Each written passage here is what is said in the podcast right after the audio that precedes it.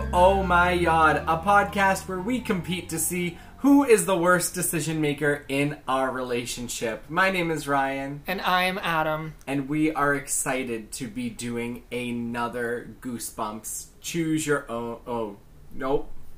Another Goosebumps Make Your Own Decision book. You could have just said, give yourself goosebumps. I, w- I could have, but I couldn't remember the name of the book. or the name of our podcast, apparently, Even- either.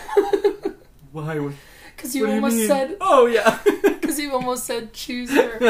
You almost said, you know, he who must not be named. he who must not be named the Voldemort of books. the Voldemort of our of our um, podcast. Like, how are you doing uh, this afternoon, Ryan? I'm doing great. I have a coffee. I have a peanut butter banana smoothie. You couldn't. y- So you're you're you're on cloud nine. I'm liquided out. You're liquided out. Meanwhile, I am parched, Well, I dry am- as the Sahara over here. I have one liquid and one thickwood. Oh, God. Really? We're going to bring that up? Okay, so. When we were finished recording, maybe I think our second episode, something like happened where Ryan. I don't even know how to describe this. I, yeah, it was just like we encountered a viscous liquid, and I called it a thickwood. And Adam has never had a more visceral reaction in his life. Like, vom in my mouth, uh, like, chills up my spine, tingles up my body. I still think about it. And I've been wanting to find a meaning or a reason to bring it up on this podcast, but thank you for finally But here it is. My, bringing it to light. a smoothie's a thickwood. It's not a solid. It's not a liquid. It's a thickwood. Or it's just a smoothie. Have you thought of that? It can also be a smoothie. It can be a smoothie or a thick wid, A a thickwood. thick liquid. Like a cat is a mammal. like, you know, That's just a fact. I know, but and a smoothie is a thickwood. A, Uh, the smoothie is just a smoothie. It's just ground up ingredients like peanut butter or chocolate or you know bananas. But like mammal is a category. So So if that I- cat is under. So and if I took a thickwood- cat and put it in a blender and uh, put it on puree and then put it into a cup, is it no longer a mammal or is it a thick wid? it's both. It's a m- m- mammalic thickwood. So what did you do uh, the other day, Ryan? What do you mean? I'm segueing from whatever fresh hell this was Oh, I, turning into. I thought you were like trying to like bring me to some. What do you mean fresh hell? Oh, what fresh hell is this? You're the one that brought up blending cats. You're the one who brought up Thickwood. That's correct. That's because I'm sitting next to a thickwood. I'm sitting next to a Thickwood right now. uh, so I kind of wanted to talk about an event that happened yesterday. Oh no. no, no, no, no, no. I went to go see. Oh. No, nothing happened with you. No, no. I went to go see a cover band perform um, uh, in the town next over uh, called uh, Foreigner's Journey, which was a Journey and Foreigner cover band. And I went to go to this with my parents, and we've had tickets for months now, since like March. And when we first bought the tickets, um, American Idol's runner-up Konstantin Maroulis was the headliner of the band. He was the frontman who was performing.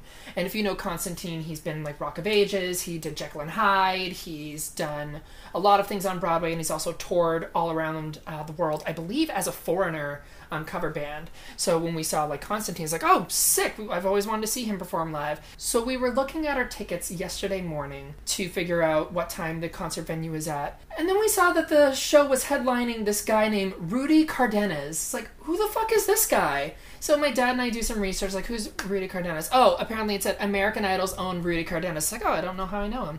So we looked on, and apparently he was on season six top 24 this dude didn't even make it to like the to live to the live shows and They're not live at 24. no they're live at like 12 I haven't seen American Idol in a long time. well this was season six back in like jordan sparks won this season so it was a very long time ago Hmm. yeah. yeah I mean, I did watch. Was it this past season? Yeah, this past season of American Idol. Yeah. Because my friend Sierra was on it, Your and we friend- wa- That's we watched right. her audition, and she went to Hollywood. Shout out Sierra. did she get to meet Katy perry Uh, she did get to meet Katy Perry. She auditioned while holding uh, a ladle, and she sang into it like a microphone. And they were like, uh, Katie was basically like, "That's campy, girl. Like you're you're so talented. You're not doing this for fun at karaoke anymore." Your voice is not your party trick anymore. Right. Right, right. Okay? Your voice is your purpose. like you got it like throw that away and then They sent her on through.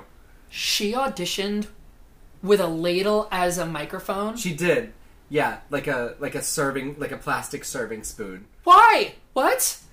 I don't know. It made it on TV. Did she think she was gonna be like quirky and fun doing that? Like the people who auditioned, like wearing like a cow costume, like hold on to my love, just holding their udders. I think so. i think I'm- so, and it worked. I'm gooped. I mean, it worked. Cool. But anyway, Want to know what else goop is? A thickwid.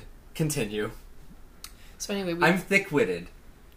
so anyway, we got to the show, and we we're, I'm sitting with my mom and dad, and we're like, ah, I, I hope this guy's gonna be good because like we paid money to see to see Constantine, and let me tell you, the moment this man opened his mouth and started singing "Escape from Journey," sold sold right away this guy was fucking amazing yeah he was the band was so in tune because you could tell that this band had been playing this music for years and rudy was a new transplant into the band but my god i know he probably came up there because he had something to prove and prove it he did like for like two and a half hours that man was a showstopper it literally sounded like steve perry was coming out of his vocal cords but what was interesting is that he did other songs other than Journey. Like they sang foreigner songs as well, and they even did like a little bit of Toto. So like he blessed the rains down in Africa, and he also um, showed us that he wanted a whole lot of love. And with... he helps Dorothy get home.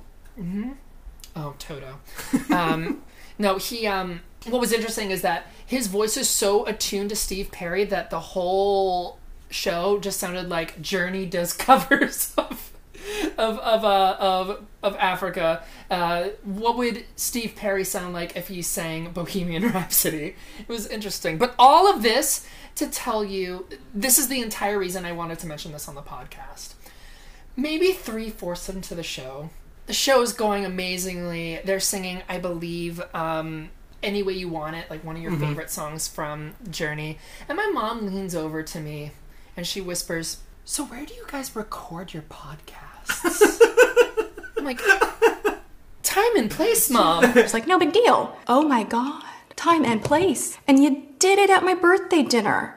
She was clearly not as into the show as you were. No, she absolutely was. She was clapping along and singing along. I was like, why are you choosing this moment right here to ask me this question? I'm, I'm just trying to imagine like the the stream of consciousness that led there. Like, oh wow, he's performing really well on stage into that microphone. stage. I wonder. my son, right? I wonder what microphone they used to record. They sound really good in their podcast. I they're- they live in an apartment, so like the apartment's probably pretty loud. There's no way they can record there. Where do they record that podcast? I know that we're in the middle of watching this cover band, but where do you record? Is how is how I think we got. Is there. how you think we got there? Well, uh, dear listeners, we record in two um, separate places. Uh, we first record um, at the place I prefer to record at uh, at my at Ryan's house. Uh, because there's no distractions whatsoever. We're in the suburbs of Boston, which is completely just like off the main roads. There's no cars driving by every five seconds. There's not fucking toddlers on the ceiling just running around, having their own way, having their own little drag race. I live on a dead end off of a dead end, which I think would be a great uh, name of a Goosebumps book. dead end off of a dead end. Well, stay tuned. Dead maybe, ends, dead end. Maybe that'll be one of the future. Dead end. Dead Dead end, end. Dead Dead end, end. dead Dead end, end. dead end, dead end, dead end. Is that Pink Panther? Yeah. Yeah. Hey, pop culture reference you actually get. Yay! It's a good thing I made it. So we're recording uh, today uh, at, at my place. So if you hear cars rustling by, or children screaming, or doors opening, or uh, any other kind of interference sound, Now you know. I think we should add in uh, just like a couple like sound effects of like fake doors opening, fake children screaming. I was way ahead of you. just to just to keep people on their toes and they can be guessing like is did that really happen in sooth forsooth or This is your saying, I know. mind you, and I don't think you've used it right once this entire podcast. did that forsooth happen or did it In truth, in happen. truth happen in truth is the fake one, right? in truth is fake Which 'cause is it sounds weird. most real I don't like that because when I was re- listening back to it, it was like this feels like it'd be mixed up and split up. Yeah, that is how it would feel. And the truth of the matter is, I think it's intentional, but the other truth of the matter is, I might have mixed them up. And knowing you, that probably isn't too far off. We'll have to we'll have to interview some of your uh, Ren Fair friends to figure that out. We'll have to have one of them on the podcast, and I'll just bring up in sooth or, or shit, uh, forsooth or in truth to them, or even better, and see how they react. if you are listening to this podcast right now and you were at the Pennsylvania Ren Fair when Ryan was and you heard him have this kind of conversation, please feel free to let us know either at our email address at ohmyodpod at gmail.com or literally just reach out to me on Instagram or um, Facebook. We have Facebook and Instagram as well. And just leave a voice message because I would love to play a voice message of actual proof of my boyfriend being wrong for once. they they will confirm that I screwed up the language every single day in a subpar accent. Like that is that is what we can expect from uh, Which from really their surprises responses. me because your accents are usually spot on. You are, if not anything, a character. Well, so it was slightly intentional because I was a Cockney character and I was a I was the brewmaster at the Well, Renaissance give us Fair. give us a taste. You have to. well Or do you think the character will come out in the episode? It, th- I I like want to like save it. Because Okay, may- save it. You know what? One of the characters in this episode will have the accent that I had at the Renaissance Fair. Um, I will find a way to give it to one of these characters. Is it going to be one of the werewolves or one of the woods? It, I think it's gonna be the night. It's going to be the night. The night in Werewolf Woods, which night is with an N this time. Yes, yes. Um, all this to say that our next book that we're going to be reading today is going to be Night in Werewolf Woods, the fifth Give Yourself Goosebumps book by R.L. Stein uh, with illustration by Mark Nagata. So let's start off with our rules as we do, and then we have a little bit of a clarifying point that we want to put in at the rules uh, as well. Each week we switch off who will be reading the story and who will be making the decisions. We will keep a cumulative tally over the course of the podcast to see once and for all who is the worst decision maker. On top of that, if a decision is able to be successfully Sorry, I literally could not read. I wrote this sentence You did. like I, it's one thing when like you're reading a book cold for the first time i wrote this sentence and we've said that multiple times We have. Take that again. from the top From the top, why not? each week we will switch off who will be reading the story and who will be making the decisions we will keep a cumulative tally over the course of the podcast to see once and for all who is the worst decision maker on top of that, if a decision maker is able to successfully complete a book with less than three mistakes, they win a prize. If they have five or more mistakes, they will incur a penalty. And the point that we want to clarify is that there was a, a lot of debate after our TikTok You're Dead ending where Quite a bit of debate, yes. where um, Denny was turned into a slave and us as the protagonist was the king because there's some sources online that say it's a good ending, some sources online that say it's a bad ending. What we're going to be doing with these stories is we are going to find whatever the protagonist is trying to accomplish at the beginning of the story and work our way towards that end. Now, with all that said, that still leaves us with possibilities for multiple good endings. There isn't one ending that's not going to fulfill the protagonist in some way. So, for example, if we were doing an episode about a book where your goal was to make a peanut butter and jelly sandwich, and by the end of that book, you ended up inheriting Microsoft. That is still a good ending. You can buy as many p- peanut butter and jelly sandwiches as you want as the owner of Microsoft. Yes, it's not the uh, given circumstances that were set out, but there's there's no ambiguity there. So But what if you inherited Microsoft, but at the cost of never being able to eat peanut butter and jelly sandwiches again? Would that be a bad ending? Oh, I see. That's it's ambiguous, and that's really the word that I want to kind of talk about. Is if there's ambiguity between the two of us, if one of us has a really strong argument for why something should not be considered a good ending, we're gonna go back and find a better ending because there's plenty of endings in these books that have uh, no real ambiguity. It's would be widely considered as a good ending. For these Batwing Hall characters. had six good endings in it. Well, so according to the fandom, it has six good endings, but it had one of the good endings. According to the Phantom, it had, I believe, like seven, right? It had seven, but one of them was the non. One of them is a not ending now. um, and even in the reason that we're not using those is that some of their quote unquote good endings still had things that were not great for the protagonist. Like one of their good endings in Batwing Hall was you invent a new flavor of ice cream, Yes. and you become a millionaire, but you're still a bat, so. You can't go to school. You can't go out into the sun. Like there's plenty of bad things in that that I don't consider that a good ending. So if we had come to that ending in that book, I would have insisted that we had gone back and found a, a better ending, even though I was the decision maker and it would have been a penalty to me. Okay, all right. So, with all that being said, we're going to be moving forward with this criteria in mind. Ryan, describe to me what you are seeing on the cover of Night in Werewolf Woods. It is just a bunch of wolves. It is Werewolves, I'm assuming. we're assuming, but we don't know. We don't see their human form. It's Werewolf Woods and they're howling at the moon. These might just be regular wolves though. We don't know that. Is it too ambiguous? to It's tell? too it's too ambiguous. we see no transformation on this page. We see one werewolf with its face. Uh, Did you just say werewolf? shit. So we see one werewolf. one werewolf and four wolves.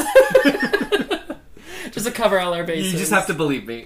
yeah so the, the wolves are um, one of them is kind of cl- standing on what i can assume is just like discount pride rock yes, that's what I was gonna say. howling at the moon and then its brothers are just kind of like on their haunches just like Uh, and and this is the point where I have to ask Adam, what do you mean? Do you know what haunches are? yeah they're the back the hind legs of the dogs right? They're all leaning forward. this one's leaning back this one's like kind of rearing back that one right there See, it's a little too ambiguous for me. Jesus Christ. Okay. well, as usual, listeners, the cover is gorgeous. It is purple holographic with like this kind of like almost like bullseye kind of symbol copied over and over on the page, which is. Oh, I, Did you not notice that every single one of these books has a different holographic They have- theme? Oh, I did not. I just noticed that they were all holographic. I thought they were all like specs. I didn't realize that there were Let me show you. designs on them. Hang on, one sec, one sec, one sec, one sec. For example, for example, TikTok, you're dead. Look, it's like a wavy pattern. Oh yeah. Yeah, every single one of these books um, from 1 to 21 are going to have a unique holographic background. Um, I like Night in Werewolf's Woods background better than the TikTok You're Dead one. Yeah, I, I kind of like this one better too because in Far Away it really, really shimmers. All right, let's get into this. Oh, um, apparently in my copy um, there is actually a holographic sticker of a wolf and it says from the collection of blank. And on the inside of mine is a stamp that says discard from the uh, Perrine School Library in Twin Falls, Idaho. From Mrs. Evans. Mrs. Evans, So Mrs. Evans from Twin Falls, Idaho. thank you. She's probably dead at this point. It, what do you mean? this book was published in 95. Yeah, and she was probably like 56 when she was teaching. Not every teacher's Miss Honey. Not not every teacher's Miss Honey, but Not every teacher's also Miss it was only ninety Trunchbull. five. Who's an what's an old thing? What's a teacher who's old who's like on TV? Oh, Miss Fowl. Miss Fowl. Oh, from Jimmy Neutron? Ah. It was like the only old teacher I could think of. Uh. Beware, Anyways. do not read this book from beginning to end. It's vacation time! Your family is going to Woods World Cabins. All the kids say terrifying creatures roam the woods there at night werewolves, trolls, and hideous monsters. But you're not scared until your mom makes nerdy Todd Morris come along. Fuck yeah. He's gonna be the cockney one, I isn't can't he? wait. No. Oh. And until Todd insists that the two of you must brave the dark woods on the night of the full moon to find his stolen treasure. What stolen treasure do you think a child has? A his nerdy inha- child. His inhaler. I would say uh, His EpiPen. No, it's a stolen treasure. So he, I His think, virtue, I think, like he, virginity. I think that he stole the lunch money from uh, bullies who had stolen it from other people. Well, like he's fucking Robin Hood, Yeah, but but instead of giving it to the poor, he buries it in the woods like a wolf. like a. I was gonna say like a regular fox would, like Robin Hood, but I always forget that Robin Hood's not actually a fox. Robin Hood's like apparently a lot of people's sexual awakening. Did you did you read about that once? I did. Yeah, and I think it's because of the guy who voices Robin Hood. Maybe What I'm saying is that Robin Hood existed before Disney. Like he's not a fox. Like Robin Hood is like an actual like Oh. Men in folk Tights, hero. yes, yes. Uh, and I cannot stop picturing him as a fox. Well, yeah, thanks, Disney. You've ingrained that into our brains. a hot fox, Robin Hood and Little John. Robin Hood and Little John walking through the forest. Oodalolly, oodalolly, golly, what a day. Can you survive until sunrise alive? The scary adventure is all about you. You decide what will happen, and you decide how terrifying the scares will be. Start on page one, then follow the instructions at the bottom of each page. You make the choices. If you make the right choices, you will escape the werewolves of wor- woods. Wor- wor- wor- hmm. Brr. Brr. If you make the right choices, you will escape the werewolves of Woods World. Woods World. That is a tongue twister. Werewolves, of, Woods, World. World. Werewolves of Woods World. Werewolves of Wood World. I'm also not good at tongue twisters, so if you make the wrong choice, beware! So take a long, deep breath, cross your fingers, and turn to page uh, to give yourself goosebumps. Bing, bing, bing, bing, bing. Nerd alert! Nerd alert! We interrupt your perfect summer vacation at Deep Woods Lake to bring you this special nerd news. Your parents have invited their best friends, Mr. and Mrs. Morris, and their super nerd son, Todd, to share the cabin with your family this year. Poor. You're, Todd! you're not the protagonist of this story. I am the bully. you're the full on monster in this one. So, in that case, would an ending be you dying because at the hands of Todd? No, no, no, no. I, I think there's still more to learn here. Okay. I, I think me having a, a, a redemption arc is, is a is an ending to shoot for here. hey, if I can't think of someone who does redemption arcs on TV, if that person can do that, so can they. What do you mean someone that does redemption arcs? Redemption on TV? arcs, like like a like a reality like a TV character show. who's had a yeah, redemp- redemption arc. I couldn't think of one. Could you? I don't think reality TV show is the best place to look for redemption arcs.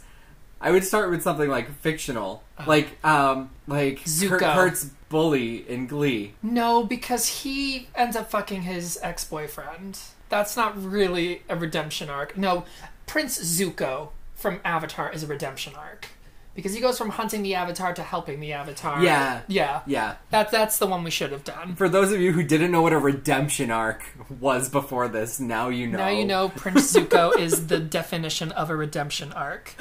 And uh, the definition of a fall from grace arc is uh, Princess Azula Or Todd. or Todd. Now let's watch this. Let's watch this child just end it. You can't believe it. Your worst nerdmare has just come true. Oh no. They're really emphasizing this. This can't be happening to me. You say aloud as your family's minivan pulls up to Woods World. You're already spotted the Morris's car. It's parked beneath a string of colored lanterns hanging over the entrance to Woods World. Woods World, fuck, they're really gonna make me say this word a lot in this book. Uh huh. Woods World is the cabin community that your family has vacationed at every summer since you were a baby. You have something like this, don't you, Ryan? uh, yeah, I, Tobago. yeah, I have a. Um, are you doxing me? Yeah, gir- girl, you've already said where I live. You've said, like, Not only did you give the region that I live earlier on the podcast, you have now given my summer home as well. It's a big. It's a big location. it is a big location. you also didn't have to say it was your summer home. It's my um, spring house. Is that better? Just saying that while you're, you can picture you. Can, I have disguised it. I am a master of disguise. master of disguise. I don't have a summer home. I have a spring house Yes. and a fall cottage and a winter wonderland. All to say that you can probably picture your place as this place, maybe. Then you spot Todd. He's gawky, stringy haired, and wears thick black rimmed glasses. Hey, hey, what do you say? Todd calls to you, his big hand whirly birds out to the car window in a nerdy wave. Wh- Whirly birds? His I've big ne- hand whirly birds out of the car. Like, I, no, I think he's It's just, just waving. waving? He's just waving. no, he's saying in a nerdy wave, so maybe it's like a like a little swoop in a wave, like "Hey." I think it's just like stiff, just like Yeah. like a stiff wave. yeah, that's a loser wave if I ever saw one. Hey, hey. like Kirby.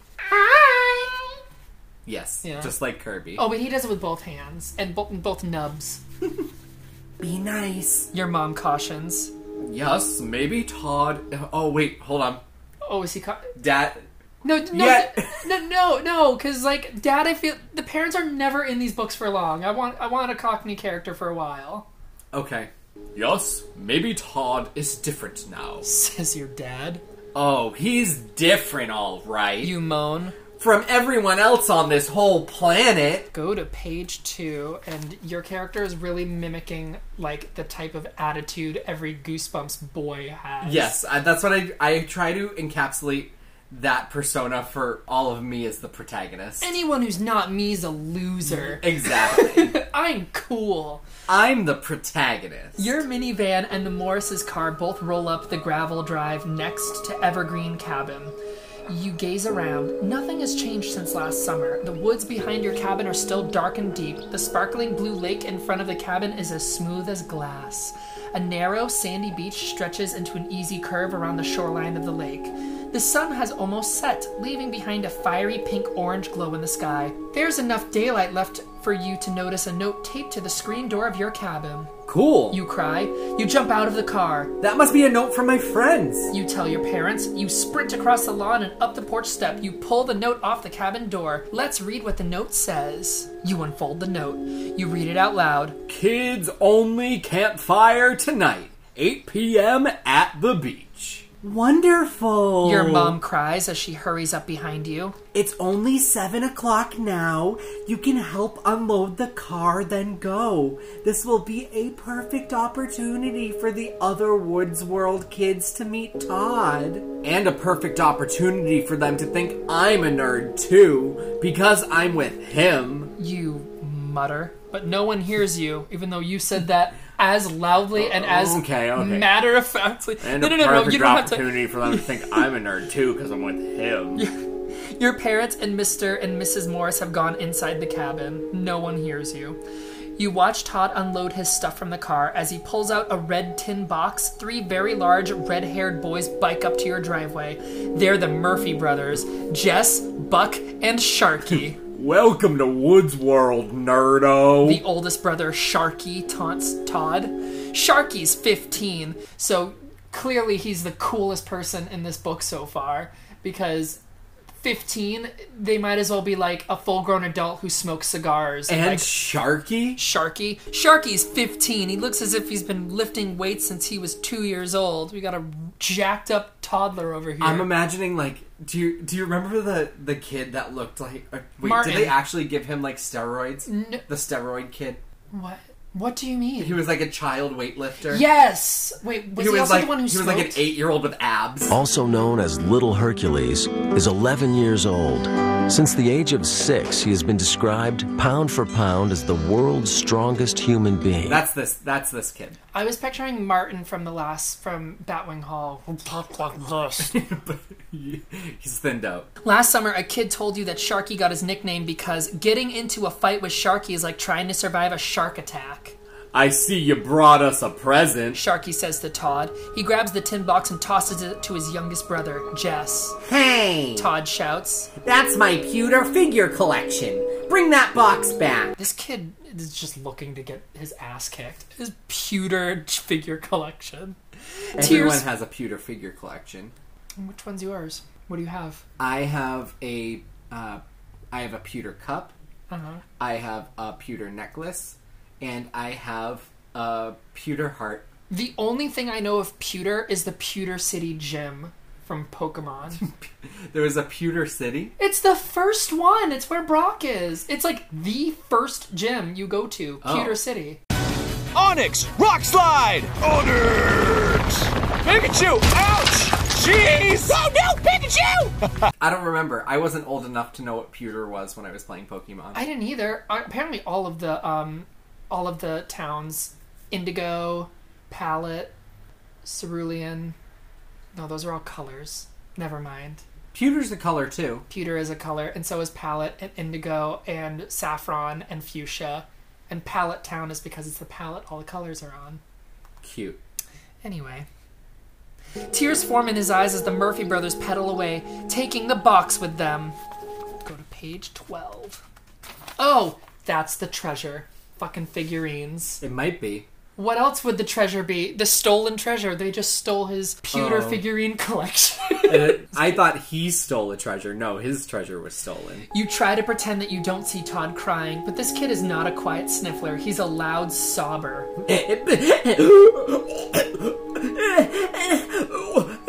Todd cries.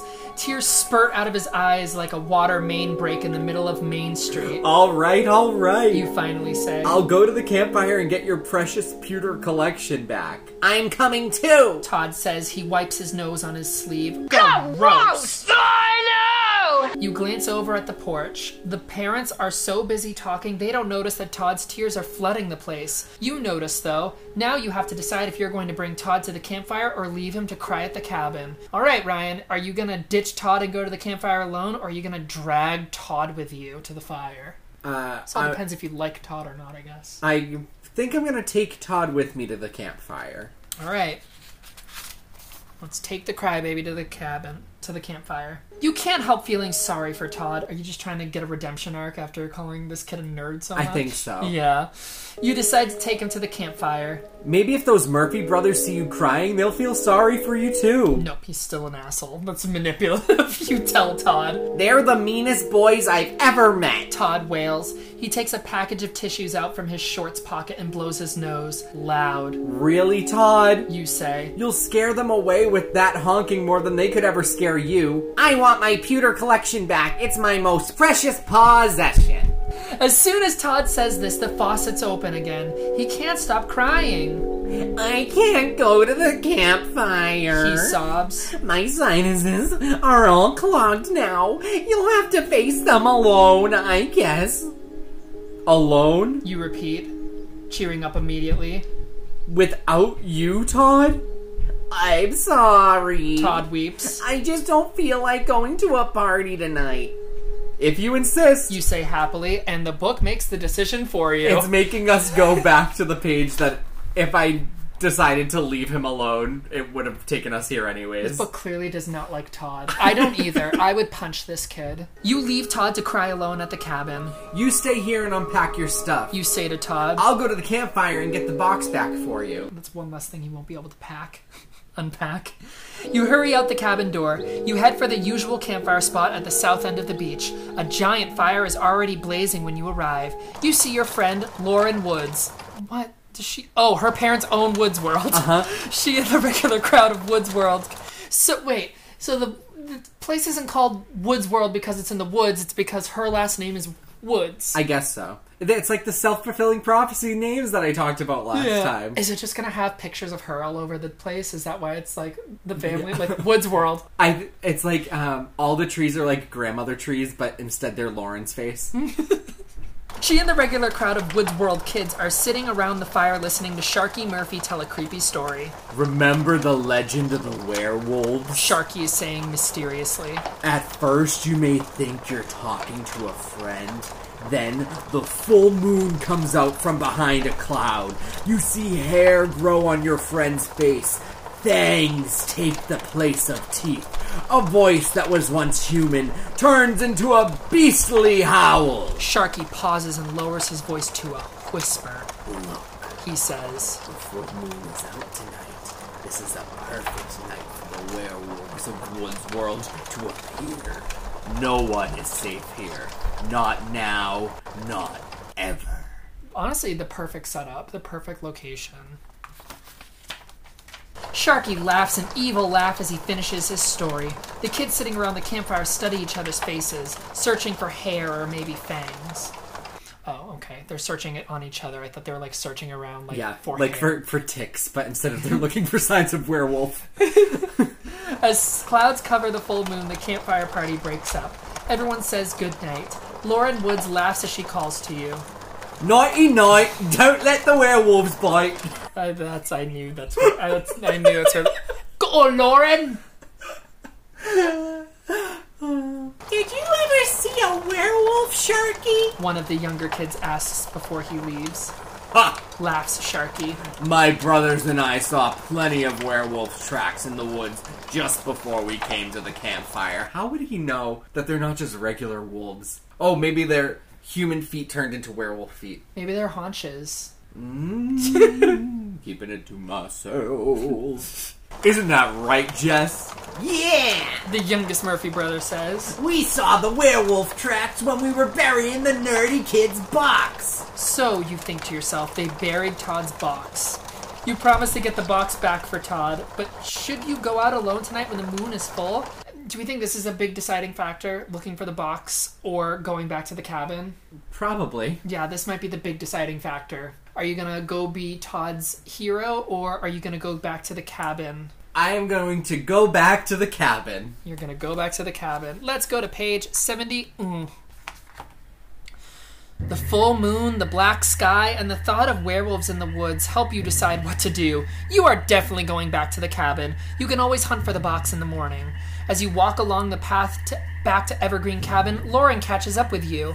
I'm sure glad you're back this summer. This werewolf thing is really bad for business. You don't really believe there are werewolves in these woods, do you, Lauren? You ask. I didn't until I started hearing the howling. She says quietly. Have you heard it yet? You're just like, I know that Syria wet anywhere. just like a fucking chimney sweep. Well, You're just Dick Van Dyke. well, when I so the reason I said I was gonna save it and that it was like uh, a subpar accent is because my character was really stupid, and sometimes you could barely understand what I was saying between the the accent and the character voice I decided to give him. Give me a break. You laugh as you reach your cabin. It's probably just the wind blowing through the trees. Yeah, probably. Lauren agrees. She nervously twists a strand of her long, black coal miner hair around her finger. Well, see you tomorrow. The lights are out. The lights are all. lights are out. Lights are out all in your cabin. You enter quietly. You tiptoe past your parents, and the Morse's room's all good and nice. They're all sleeping, but you hear a noise coming from the room, and you're sharing with Todd. What is it in it? Yours is better. We're gonna go to page ninety-nine. We're gonna forget that I even tried. No, I, th- I think the narrator should be uh, Cockney the entire time. I nope. No. People would tune out. No, thank you. Oh, did you finish that page? Yes. Oh, I had tuned out as well. The noise you hear is Todd crying into his pillow, and also me picking up my uh, picking up my dignity after it had just so been shattered a moment ago. You are too tired to talk now. Instead, you kick off your sneakers and climb into your bed with your sh- clothes on. Hmm. Just as you start to drift off into sleep, That's how you- I slept as a kid. I slept with my full clothes on not in PJs. until until I went to college. I think that is disgusting. like, and I barely slept in my bed either. I slept on the couch for the most part. What? I just fall asleep watching TV. I mean, that's because you thought your house was haunted, That's so true. you were like afraid to sleep. That's in your because bed. I knew my house was haunted. There's a difference. we're gonna delve into that, or I feel like we should save that for an episode where we're talking about a haunted house. Love it. We'll save it. Love that. Uh, we'll put a pin in that one. Um, anyway, just as you start to drift off to sleep, you hear. How ow ow ow ow ow owl. So we're just. the gayest, a- the gayest werewolf you ever did hear. Did you hear that? Todd cries. He jumps out of bed and hurries over to your bedside. The light from the full moon casts an eerie glow over Todd's terrified face.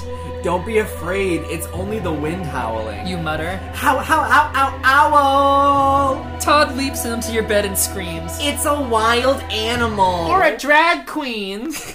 Before you can answer, a rock with a note attached flies through your open window and lands on the wooden floor. You push Todd aside and wriggle out of the bed. You pick up the rock, tear the note off, and read aloud. The werewolves of Woods Worlds, they love to see red. So the box that was yours is now their box instead?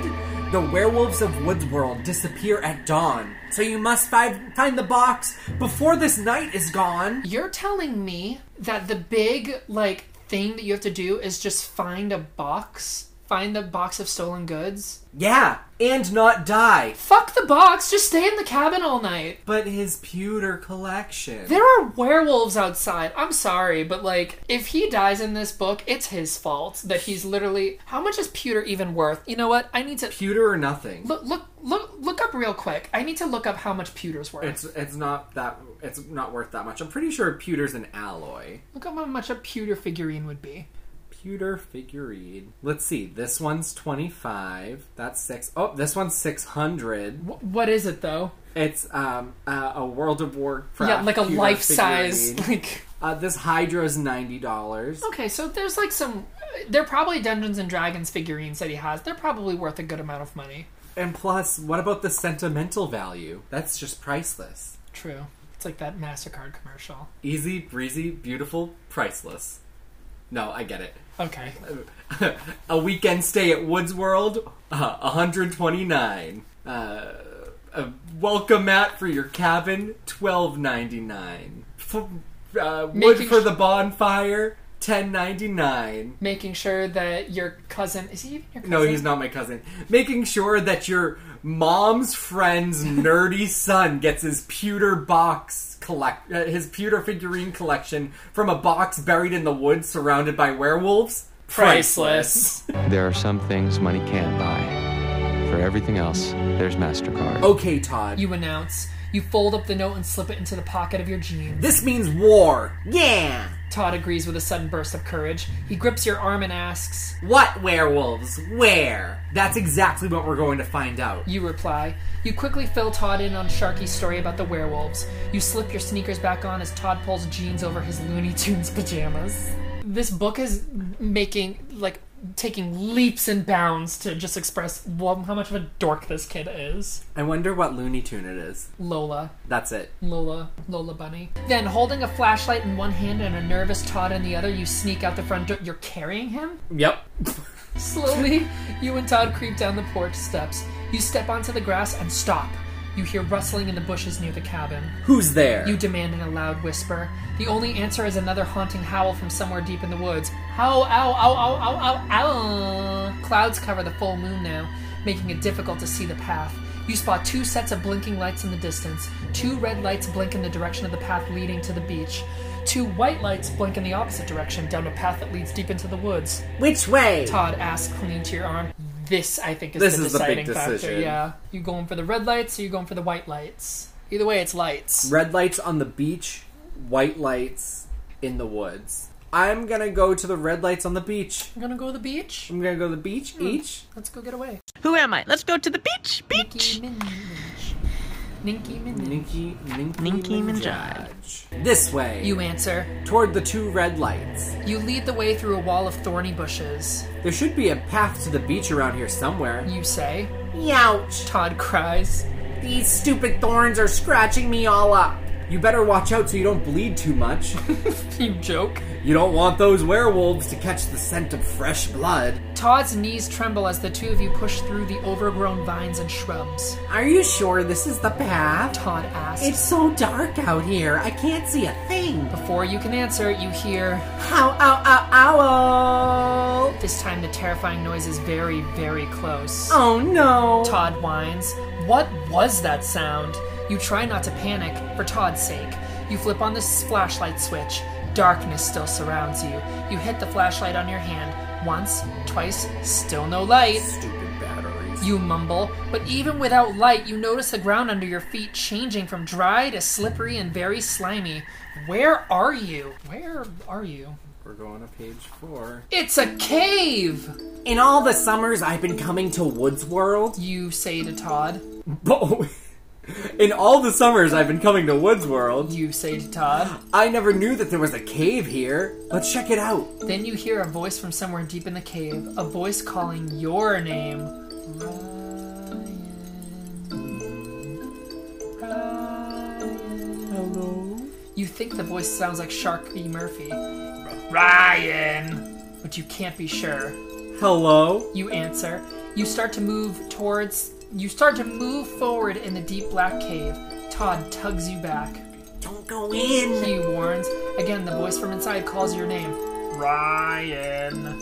You feel pulled by the voice and pulled by Todd at the same time. What's it going to be? Go in or stay out? You going inside the cave, Ryan, or are you going to listen to Todd and stay out of the cave? Well, at the bottom it says to answer the call of the cave, turn to this page. If you feel safer listening to Todd and staying out of the cave, turn to page 37. Already without reading that bottom, I wanted to go into the cave, but the fact that it's like, if you feel safer listening to Todd, no one feels safer listening to Todd. So, You're we're gonna- going to go into the cave. You're going to answer the call of the cave. Come on, Todd. You say, you reach over and hold onto his arm. We're going into the cave, and we're not letting those Murphy brothers scare us, are we? We aren't? Gulps Todd. I mean, no, we aren't. Todd's redemption arc. A thin beam of moonlight shines into the mouth of the cave. You can see that the floor is pure slime. You take one step forward, your feet fly up into the air, you land flat on your back and bring Todd down with you. Then you and Todd start sliding faster and faster. Wow! Your two voices blend into one. oh, I didn't, Yeah. I didn't know I was going to say that. pretty, pretty, pretty accurate. You squeeze your eyes shut. You feel as if you're sliding down the world's steepest water slide. Down, down you go, faster, faster. You and Todd zoom down a slime slicked tunnel in total darkness. This book is full of tongue twisters, and I hate it. I just said tongue twisters. I know, you said the, the book fine until you started speaking your own words. oh no. Todd, z- no. You and Todd zoom down at. Nope. I already said that. Just when you think your body can't take one more second of this wild ride, it ends with a grand slam bam. Again. grand slam bam, grand slam bam, grand slam bam, grand slam bam. You smash into a wet cave wall. So, if you open your eyes now, turn to page 85. If you can't bear to look, keep your eyes low, low, closed, and try to turn to page 7. My, What does it mean, try to turn? is my brain just not working tonight? I guess not. What do you But mean if you can't? It says if it says if you open your eyes now, go to page eighty-five. If you can't bear to look, keep your eyes closed and try to turn to page seven. I think the book wants you to literally close your eyes and try to turn to page seven. Should I do that? Or what choice are you gonna make? Are you opening them now, or are you gonna keep them closed? I am going. I feel like it's dumb to keep your eye. Like I can't see the benefit of keeping your eyes closed. It's an easy choice. It's one muscle that operates it. All right, Open or close. Uh, I'm gonna open my eyes. You're gonna open your eyes now on 85. You and Todd hit the cave wall with a giant thud. You both open your eyes at the same time and see the same eerie sight. Eyes! Hundreds, no, thousands of bright yellow eyes. Eyes on the ceiling, on the walls, on the floor. Bats. Todd exclaims. He sounds more amazed than scared. They won't hurt us. I studied all about them for a science report. You're not so sure Todd's right. Two bats fly right by your face. Their yellow eyes whiz past you like shooting stars. The flapping of their webbed wings create a breeze that sends chills down your spine. They're bat fingers. with their bat fingers. fingers. You whip your head around and duck out to move out of the bat's flight path. As you duck down, you feel bat wings brush across your face, their tiny bat fingers catch in your hair. then they fly away, yanking out small clumps of your hair as they go. The bats surround you. You turn and find Todd. It's hard to see through the thousands of flapping bat wings. Where is he? On page 42, that's where he is. Todd is standing next to you. He's just as surrounded by the beastly bats as you are, but Todd is acting as if they are butterflies instead of bats. He's even reaching out his hands to them. A sudden gust of wind blows through the cave. The bats beat their wings furiously, which creates an instant whirlpool. The force pulls Todd backwards. What? Are the bats' physics literally creating a a wing? A, a, Yeah, just wind. That's a lot of bats. That's it- it's a lot of bats. They said thousands. Yeah, but. Okay. You can't believe your own eyes. Todd is being sucked into a tunnel, a tunnel filled with yellow bat eyes. To- Todd, You scream. Bats, bats, bats, everywhere bats. Todd yells as you watch him being drawn deeper and deeper into the tunnel. They're beautiful. Who knew this? You knew this kid was weird. Now what are you supposed to do? Are you gonna go down the tunnel of eyes after Todd, or are you gonna turn back and run for help? For help. The eyes have it. If you turn to page 47, when the going gets tough, the tough get going. For help. Turn to page 19. Oh, this book's try- being cheeky with their with their with their RL's having fun. So are the eyes having it, or when the going gets tough, are you gonna get going? I'm gonna get going for help. You're gonna turn to page 19. Yep. Yeah. Fuck this. Forget this. You cry. I'm out of here. You decide you're going back to the cabin to get help. It's one thing to try and get Todd's stupid box back, it's a whole nother thing to get eaten alive by bats. You quickly turn to leave, but in the darkness and with the bats flapping around your eyes, you can't see where you're going. You try to retrace your steps out of the cave, but you are blocked by what seems to be a wall of ice. You feel the frozen wall with your hands. The surface is so cold it burns. You quickly pull back your hands. Then you hear a strange rumble. The ice wall starts to move. It slides open like a sliding glass door. You see a small room completely covered in ice. A blast of arctic air rushes out to you. The warmer air from the rest of the cave surges through the ice door. A perfectly round ice window in the roof of the room melts. Light from the full moon outside streams in through the newly formed skylight. The moon shines on the frozen forms of 13 gruesome werewolves. Oh no! The frozen werewolves are beginning to melt. Go to page 109 Oh, no. and see what fucked up Rube Goldberg you've just set off. The werewolves' frozen faces begin to move grotesquely. They start to thaw. The werewolves open their jaws. Their fangs gleam in the full moon's light. So, wait, were these people human at one point frozen? That's what I've been thinking. Like, how does he know they're werewolves and not just regular wolves? Are they just like walking on their hind legs? Has it on their haunches? no, Educate me. What are haunches? haunches are like like they're sitting on their haunches. Like the the their that's ass? part of their yeah. But it, it, it's like ass meets legs. Ass meat.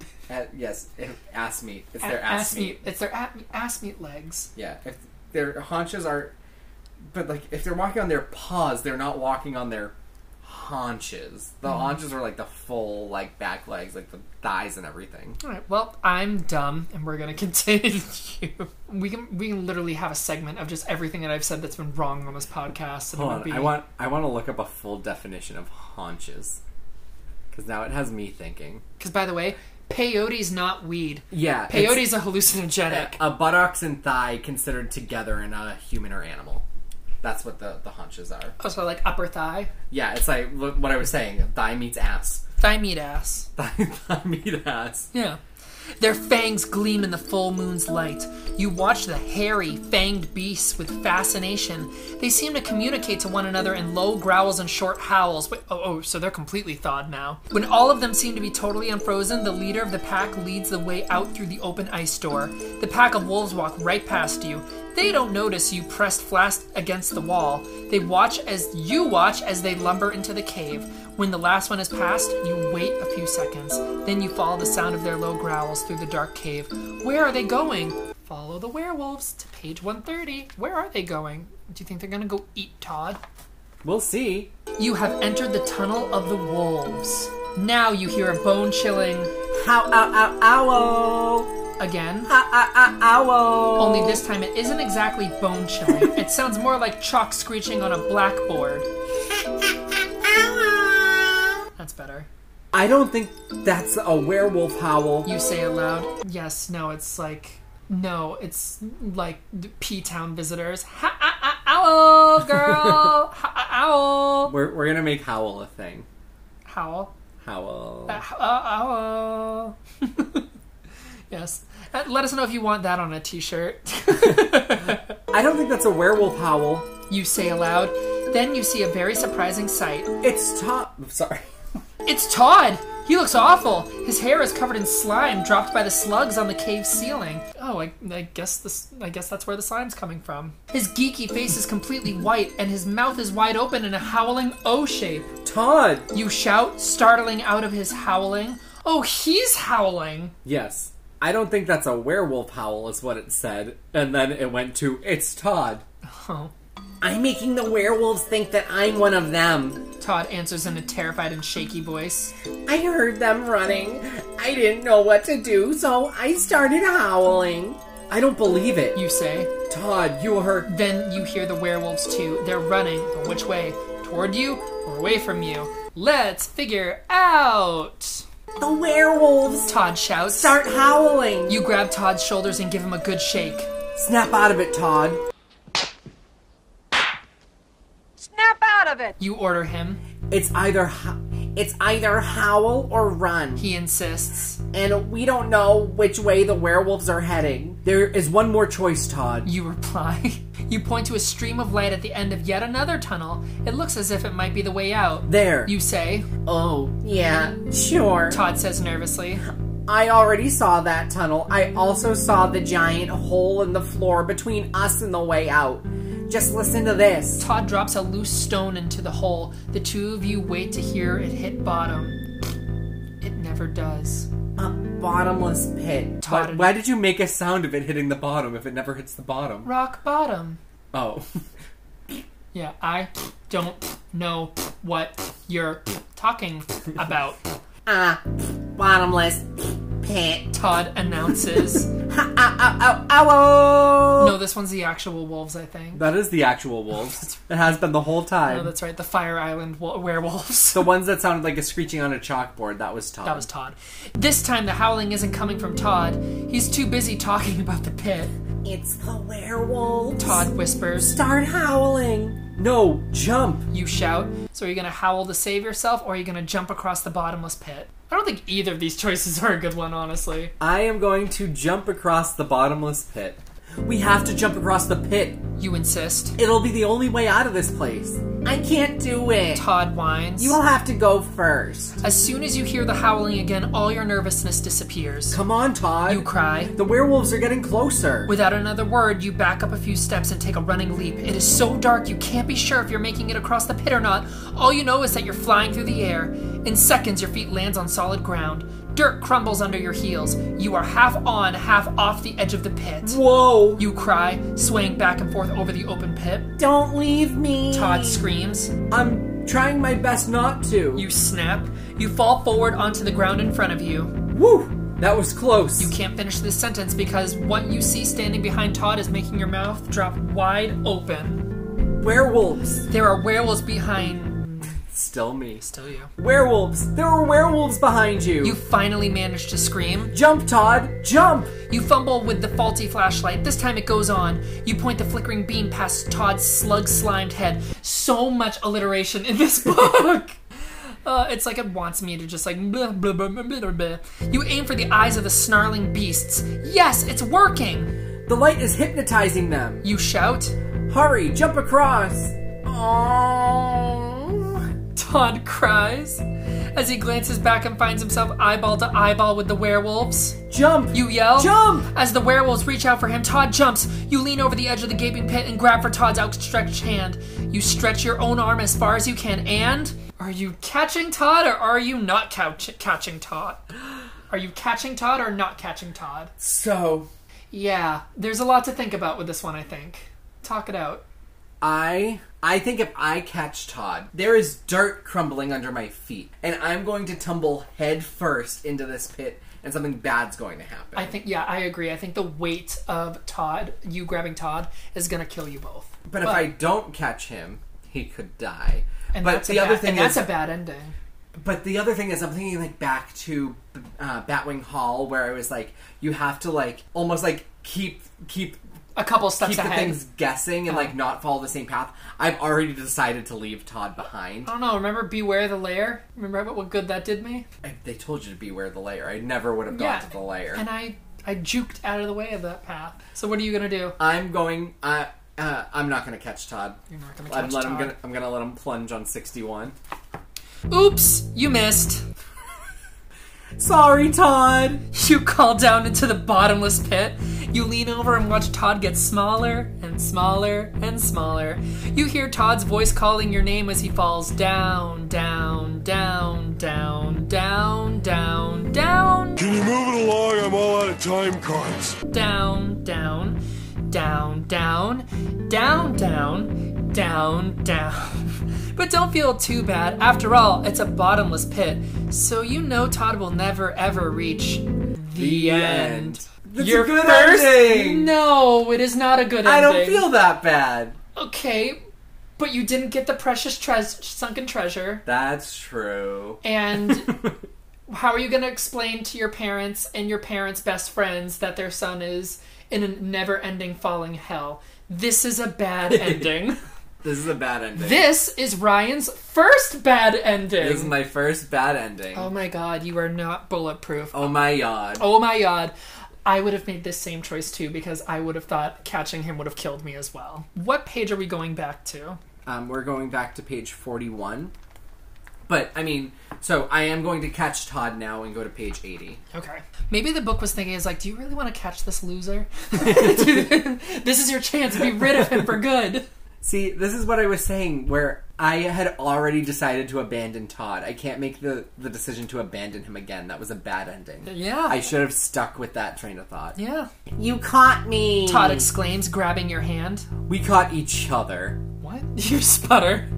Your hands grasp Todd's hands over the center of the hole. Oh no, we're falling! I can't look! Todd shrieks. Oh, brother. You think as you feel your arms and legs become all tangled up with Todd's.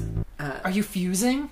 Just my luck. Of all people in the world, I could have fallen into a bottomless, top, bottomless pit with. It had to be Todd Morris. What did he want to fall in with, like Lauren Woods? Like I think so. Get tangled up in Lauren in Lauren's woods. get your limbs over here. get all tangled up in this. We're gonna go jump into the pit. Get minge all good, all, good, all right. All. down, down, down you fall. Spinning and tumbling head over heels over head over heels with no end in sight. This book wants me to fuck up my words. It's trying so hard. Todd sticks to you like syrup to pancakes. And now that you think of it, he's probably getting that syrupy slug juice all over you, too. You're not sure which is worse having Tom glued to you or being slimed by slugs. Todd. His name is Todd. Or both. At this, what did I say? Tom. Todd. you have plenty of time to think about it since you'll be free falling for quite a while. Free fall over to page 38. Are you gonna land eventually? The falling thing is starting to get boring. With no bottom to this pit, there's nothing to look forward to. No fun with no bottom, right? There's no fun with no bottom. Still, there's nothing to see down below. You and Todd gaze up instead. You immediately are hit in the eye with drops of some liquid. Liquid. You, you can't say that. You can't say that, RL. You can't just say some liquid after saying no bottom. Yikes! Todd screams. There's a whole pack of werewolves up there. Todd's right. At the rim of the pit, 20 or more hungry werewolves are leaning into the hole. Wait, there's no. They're still falling and you can still see the werewolves at the top of the pit? I guess so. I don't get it. I'm thinking it's like a. Uh like a like one of those astronaut anti gravity like tubes that they go like, and that, oh but like spy kids like, oh like, um, like islands of lost dreams yeah like sky yeah like skydiving where you think you're falling but uh, there's like a fan blowing it up at you mm-hmm. todd's right at the rim of the pit 20 or more hungry werewolves are leaning into the hole those drops that hit you in the eye were drops of drool dripping from the fangs of every beast jesus christ rl thickwid no it's just drops of drool dripping yeah drool is thickwid Drool is a thickwid. Gross! The werewolves want food, and you and Todd are it. You can feel their fire red eyes staring right at you. A hot glob of drool hits the tip of Todd's ear and dribbles down the side of his neck. Oh, disgusting. He moans. He pulls his hand away from your arm to wipe off the steaming drool. Uh oh, Todd is falling away from you. You're both on your own now. You're still falling on page one oh eight, on 102. You hear from the darkness below you. It's Todd, and he sounds very far away. You've been falling for three pages. Uh-huh. I'm impressed. You've lost him now for sure. Too bad, you think sadly. I was just starting to get used to having him around. Goodbye, Todd. You call as loudly as you can. Um, I'm sorry, I said you were a nerd. This is the redemption arc. Yep. I really do like you, you know, honest. With tears in your eyes, you call out one last Bye, Todd. I will miss you. Really, I will. You really will miss me? A happy voice calls out unexpectedly right next to your ear. Wow, that's swell. Is he pranking you? Was this whole thing like an elaborate nerd trick? Is that what the end of this book is going to be? Uh, what's going on? Turn to page 93. Todd! You exclaim when you hear his voice right next to you. What ha- what's happening? How did I catch up to you so fast? You didn't. Todd laughs. We caught up to you. Is he riding the bats? Did he like so, is he like the bat tra- the bat tamer now? Before Todd can say more, you realize you are no longer falling. You and Todd are both sitting on the back of some giant winged thing. What the? You start to ask. It's a pterodactyl! what? what? I'm list of things that I was expecting it to be. Not that. Did you ever play a game when you did theater called Pterodactyl before? Oh, uh, yes, and I don't remember it. So what you had to do was you had to Oh, I literally, remember it yeah, now. you had to, it, you sat in a circle and you had to take turns saying pterodactyl to people, but you had to have your lips over your teeth like Pterodactyl. and you're supposed to make the other person crack and make the other person laugh, but you can challenge them by squawking back at them, going, it's like pterodactyl, Pterodactyl. pterodactyl, Pterodactyl. and you would lose. Uh, take it back. I can't Terry. believe that there's pterodactyls in Woods World. Take it back to pterodactyl. Maybe his um maybe he, his ex-wife's last name was pterodactyl. Whose ex-wife? Uh, Mr. Woods? Mr. Woods. Mr. Woods. Mr. Woods. And Mrs. Mrs. Para. uh, Miss Pterodactyl. Miss now, Pter- oh, yeah. After the divorce. After it was a messy divorce. Yeah. But they got the pterodactyl in the divorce. yeah, they kept the pterodactyl. she just missed now. yeah. It's a pterodactyl. Todd explains. Probably preserved in this pit for centuries. That's how that works. The huge prehistoric flying reptile is moving its head first up, then down. It seems to be asking you to choose which way you want to go, up or down, like a fucking elevator. So, do you want to fly up to the werewolves, or do you want to go down to the unknown? The prehistoric uh, flying reptile is waiting. Ooh, I really, I really want to go into the unknown. Into the Yeah. But I'm not. Oh, I, I'm excited. I, I wanted to. You've already died once, so like, what's another death? Yeah, You're I- curious. I, but this this pterodactyl came from somewhere where there's probably other bad things. We, I, I need to go find that box. And all of this, I'm just thinking, You're gonna fly I to need the that. werewolves? I need that pewter figurine. So I'm gonna fly to the werewolves. Okay. I'm 116. Go up. You command. I think I'm going to. Todd says in a queasy voice. I. I said go up, not throw up. This kid's still a nerd. You yell. The pterodactyl instantly points its head upwards and flaps its wings hard. Up, up, up! You rise. You soar through the darkness at speeds you never thought possible. Wow. Todd exclaims. This thing moves really. This thing really moves. This thing moves really. He's right, in fact. As you look up, you realize the pterodactyl has really moved so fast that you're almost at the mouth of the bottomless pit. And you're also almost at the mouths of a pack of very hungry werewolves. Their fangs filled their fang filled mouths are watering. Fly to page 15. Owl! This is probably another reason why I wanted you to fly into the bottomless pit, because I'm done with these werewolves. You hear the werewolves howl in the not so distant distance.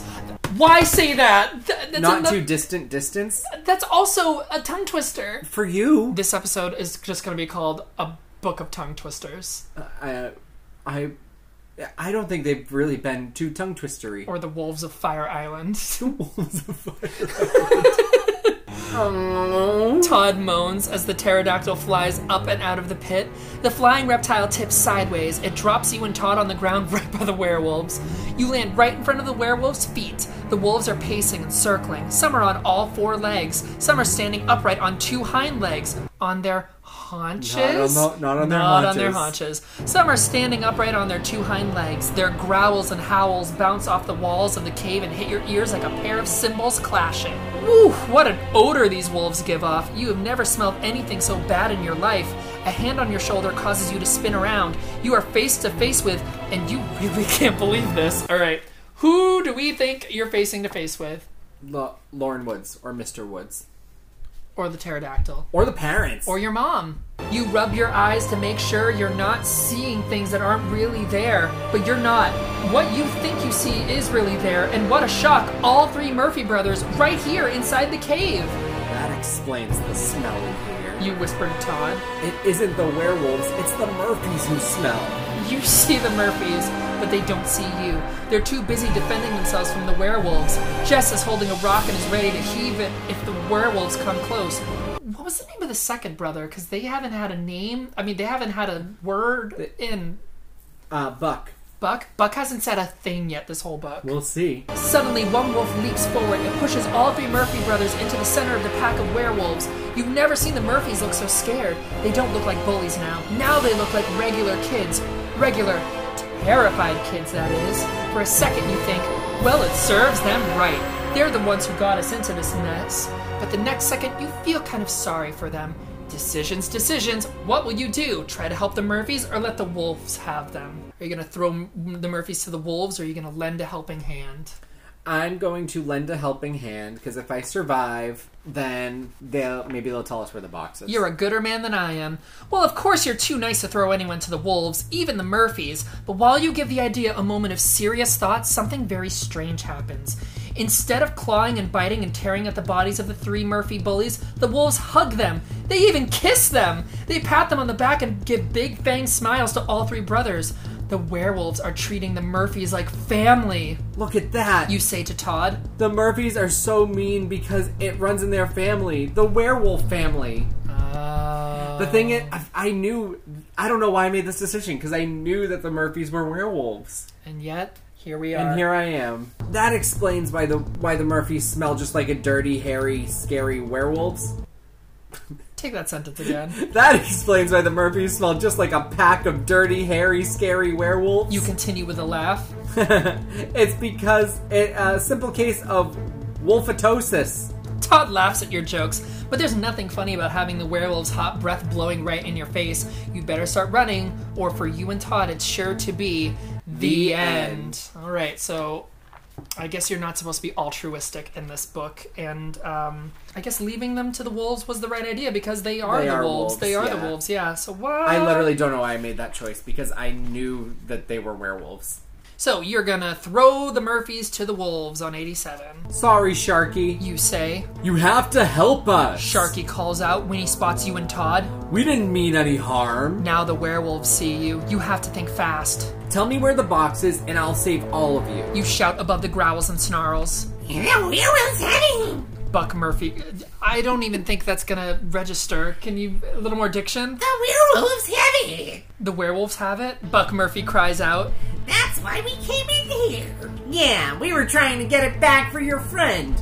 Or whatever he is. Jess explains. You watch in horror as the wolves lick their chops. Rows of sharpened fangs glisten in the glow of the werewolves' red eyes. They are ready for the Murphy feast. Please. Sharky begs. Help us, please. Let's please on 27.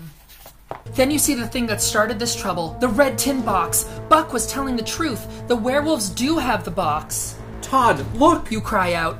You point to the box resting at the feet of the fiercest werewolf. My pewter collection. Todd exclaims when he sees the box. He forgets for the moment that the danger is only inches away. The werewolves' tongues hang out between pointed, oversized teeth. The smell of their hot breath makes you feel sick. The pterodactyl from the bottomless pit swoops past you. The flapping of its wings send dust and dirt flying up from the ground.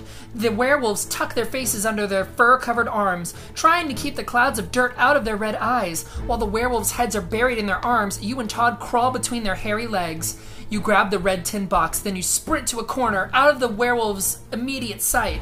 Got it. You cry, clutching the box to your chest. Oh, uh, is this gonna be the end, you think? I still need to get away from the werewolves. You throw open the red tin box and look at the pewter figure collection for the first time. Awesome. You cry when you see the treasure. Inside the box are the most finely crafted, beautifully jeweled pewter figurines you've ever seen. Yes. Oh, yes. You say to Todd, It was definitely worth the trouble. Okay, yeah, it's really, really fucking nice. Each figure is in its own velvet lined compartment. You can't resist taking out the pewter dragon with the emerald eyes. Incredible. You whisper. You turn the figure around in your hand and study the details. You return the dragon to its compartment. One by one, you take out each figure and study it. The werewolves are right there. They're just watching, also in awe, just like, wow, really real jeweled eyes? Oh, Wow. ha- owl. Uh, Ow. oh my god, I wonder if we can pawn that for poppers. There's a prince waving a what? Paupers. like paws. Yes. Yes. Um, I need to take a pause after that. One by one, you take out each figure and study it. There's a prince waving a crystal-bladed sword in the way, in the way, in the air, a ruby-studded castle, a diamond-eyed skeleton in a hooded cloak. Bitch, this is not just pewter. There's like jewels and diamonds and shit. Like, how come we didn't open with that? And a magic sorceress holding a fiery crystal sun high above her head. They're all safe. Todd exclaims with relief. He helps you put them back and closes the box. But we're not safe. You say, turn to page 2121 and see why. The werewolves have all lowered their arms and turned at once. They're licking their bloodthirsty lips. One of their eyes glow like flaming torches. One of the hairy beasts grabs Todd and breathes hot, stinking wolf breath in his face. No, please! You cry, Todd. You can see tears. you cry, Todd. You, did I say that? Yeah. Cries Todd. Todd. You can see tears gush from his wide eyes. You can have the collection. He tries to bargain. The werewolf snarls and bears pointed fangs. Its mouth opens wide enough to take tall, tall Todd's whole head in a one bite. I say, I say, that's just damn preposterous, boy. Well, now you're just talking like Foghorn Leghorn. My mouth is not working today. Mm, no. Its mouth opens wide enough to take Todd's whole head in one bite. How, ow, ow, ow, ow. You howl. You try to draw the werewolf's attention away from Todd. It works! Oh, it's like what Hermione does in a in Harry Potter. She howls. Yeah. Does she? Yeah. Ow! What are you doing? Saving your life. Ow! Thanks. I don't remember. Yeah. It works. In fact, the whole pack of werewolves turns away from the Murphys and Todd. All werewolf eyes are on you. Right now he's coming for us. Yeah, I didn't think about that. But you're ready for them. What do you mean you're ready for them? I'm ready for them. In one swift motion, you open the box and hold up the pewter sorceress. Their red eyes reflect off the crystal sun in the sorceress's hands. A blinding light is thrown back into the wolves' eyes. The wolves step backwards. They try to escape the reflecting light rays. Can they? Oh, you're just blinding them with Pewter. It's no use! The werewolves cannot fight the sorceress's crystal light. One by one, with a howl, as empty as hopeless as the bottomless pit itself, each werewolf loses its balance. They all fall backwards into the endless nothing that is the pit. All 20 of them? Yeah, all 20 of them. That's gonna just forever just going, ow, ow, ow, ow, ow, ow, ow, ow, falling, falling, falling forever. Their howls rise into the open mouth of the pit, filling the cave and the deep dark woods surrounding Woods World. The Murphys throw themselves at you with their heartfelt thanks for saving their lives. We'll always remember you for this, Sharky says. You too, ner. I mean, hey, what is your name, anyways? This is my good friend Todd Morris. You say. You put your arm around Todd's shoulder. You and Todd take the red tin box and lead the way out of the cave. Nothing can frighten you or Todd now. Not the Murphys, not the werewolves. You have faced every possible fear and conquered them all. For you both, this should be a very happy end. And that, I feel, is a very good It is ending. a very good ending. Because you have a new friend. You're going to start playing Dungeons and Dragons now.